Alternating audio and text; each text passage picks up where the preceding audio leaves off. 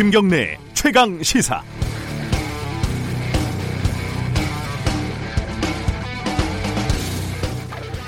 주말에 전국적으로 장맛비가 내린다는 기상청의 일비 예보가 원래 있었는데 결국은 틀렸네요. 어, 일기예보가 틀리면 기상청은 일반적으로 비난을 받지만 어떤 예보는 틀렸으면 아니었으면 하는 경우도 가끔 있습니다. 토요일까지만 해도 트럼프 대통령이 DMZ에 간, 가긴 가겠지만은 어, 김정은 위원장과 만나는 건 현실적으로 어렵다 이런 관측 예측이 지배적이었습니다. 일요일 오전까지도 어느 쪽 당국자도 자신 있게 말하지 않는 것으로 미뤄보면 희망 상황에 희망 사항에 불과했구나. 저도 이렇게 생각을 했습니다. 사실 의전이나 경호 뭐 하나 쉬운 게 없는 상황이었죠. 이런 예측은 통쾌하게 이 단어 참 어울리는 것 같습니다. 통쾌하게 빗나갔습니다. 그리고 미국 대통령이 북한 땅을 밟았고 판문점에서 북미가 만났고 남북미 지도자가 카메라 한 프레임에 잡히는 역사상 최초의 놀라운 장면들이 연출이 됐습니다. 트럼프의 대선 노름에 놀아난 것 아니냐, 실질적인 비핵화 진전도 없는데 큰 의미 없다 이런 목소리도 아주 일부 있는 것 같은데 어, 꺼져가는 맥박이 다시 뛰면 그거 자체로 의미가 있는 거지 건강이 완전히 회복된 것이 아니니까 아무 의미 없, 없다 이렇게 말하는 건 그냥 이 상황이 마음에 안 드는 것 뿐이지 않을까 이렇게 생각이 듭니다. 7월 1일 벌써 7월이네요. 김경래 최강 시사 시작합니다. 네, 김경래 최강 시사는 유튜브 라이브로도 함께 하실 수 있습니다. 문자 콩 참여하실 수 있고요. 어, 문자로 보내시면 짧은 문자 50원, 긴 문자 100원입니다. 샵 9730으로 보내주시면 되고요. 스마트폰 어플리케이션, 스마트폰 어플리케이션 콩 보내주시면은 이쪽 이용하시면 무료입니다. 자, 오늘 주요 뉴스 브리핑부터 시작하겠습니다. 고발 뉴스 민동기 기자 나와 있습니다. 안녕하세요. 안녕하십니까.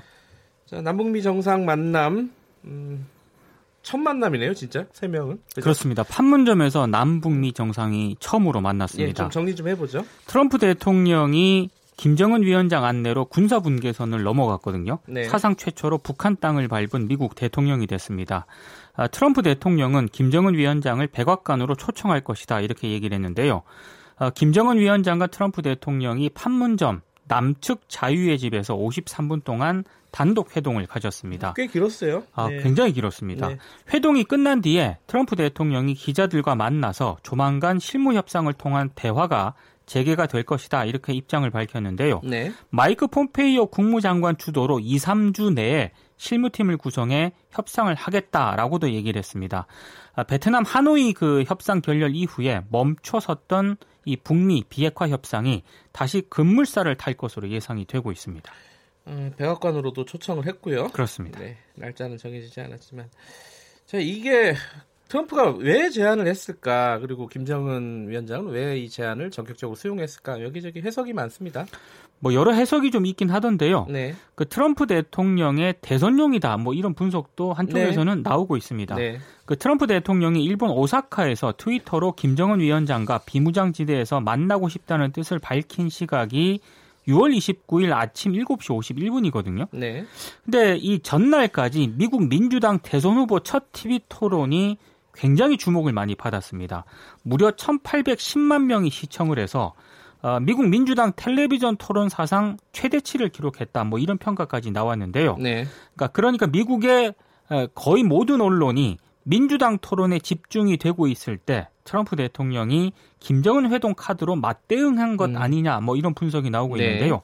실제로 북미 정상의 비무장지대 회동은 전 세계가 주목을 하지 않았습니까? 네. 특히 재선을 노리는 트럼프 대통령 입장에서 이번 회동이 정치적 자산이 된다 이런 계산도 분명히 깔려 있는 것으로 보입니다. 민주당 토론은 재미없었다. 본인은 그렇게 평가를 했고 어, 트럼프 대통령한테는 재선이 더 중요하겠죠. 아, 그렇죠. 예, 네. 그건 뭐 당연한 건데 그 와중에 어, 이런 좋은 일들이 벌어지니까 그렇습니다. 우리한테는 또 좋은 일이 아닐까 생각이 들고. 네. 어, 국내 정치인들도 여러 명이 DMZ 회동에 대해서 뭐 예측이 있었는데 강효상 의원은 약간 좀 머쓱하게 됐어요. 맞춘 분들도 꽤 있었거든요. 네. 근데 강효상 자유한국당 의원은 좀 빗나갔습니다. 네. 그러니까 북미 정상의 판문점 회동이 사실상 어렵지 않겠느냐라고 예측을 했다가 빗나가자 뒷수습에 나섰는데요. 네. 어제 오전에 자신의 페이스북에서 자신의 그 외교안보 채널을 동원을 해서 판문점 회동 가능성을 알아봤는데 회동은 어렵고 전화 통화할 가능성이 높다고 한다 이렇게 주장을 했습니다. 음. 이 예측은 빗나갔고요. 네. 그러니까 어제 저녁 페이스북에 기분 좋게 예측이 빗나갔다 이런 내용의 글을 올렸는데 근데 이 강유상 의원이 한미 정상 통화 내용을 유출해서 좀 논란이 되지 않았습니까? 네. 이제 그런 분이 또다시 외교 소식통을 동원을 해서 부정확한 정보를 확산시켰다. 뭐 이런 비판이 음. 제기가 되고 있습니다. 뭐 맞았으면 별 말이 없었을 텐데. 네, 그 어, 이 남북미 회동 그리고 DMZ 전격 회동 관련된 내용은 오늘 좀 1부에서도 그렇고 2부에서도 그렇고 자세하게 내용을 좀 다뤄볼 필요가 있겠습니다. 네.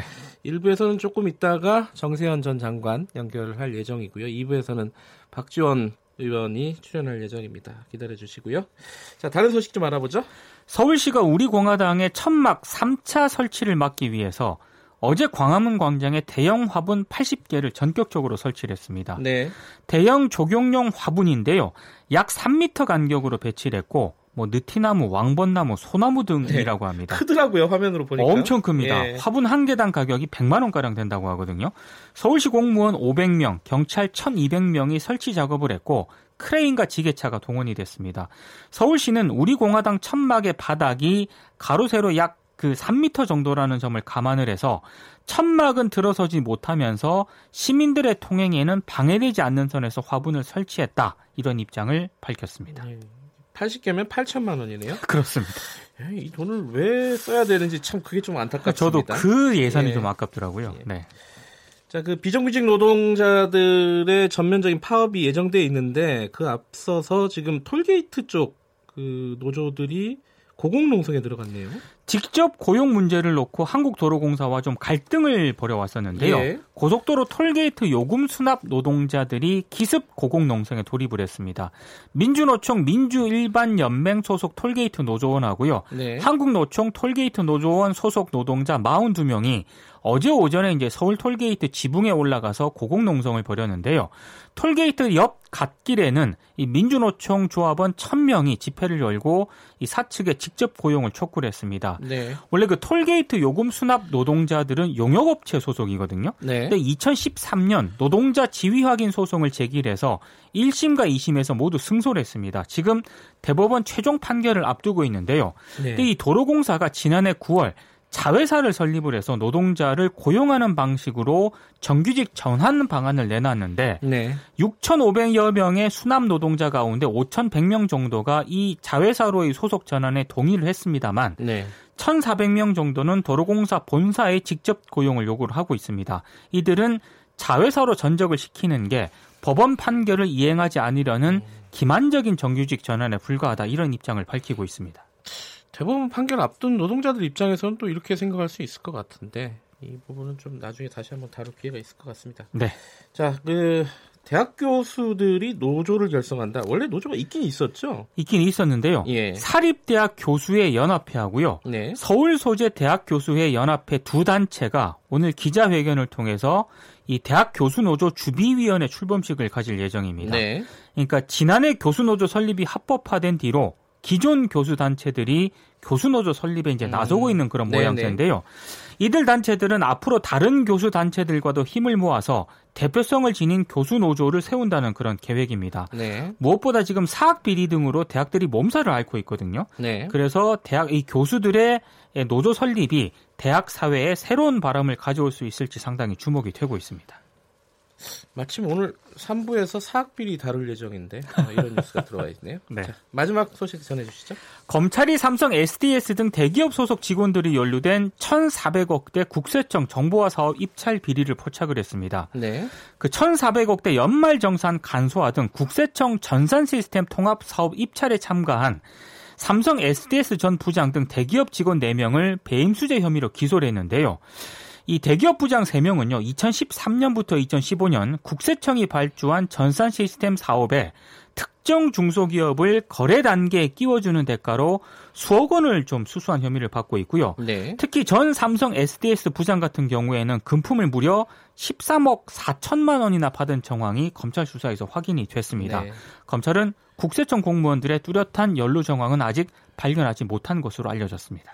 알겠습니다. 오늘 뉴스 여기까지 듣겠습니다. 고맙습니다. 고맙습니다. 고발 뉴스 민동기 기자였고요. 김경래 최강 시사 듣고 계신 지금 시각은 7시 35분입니다.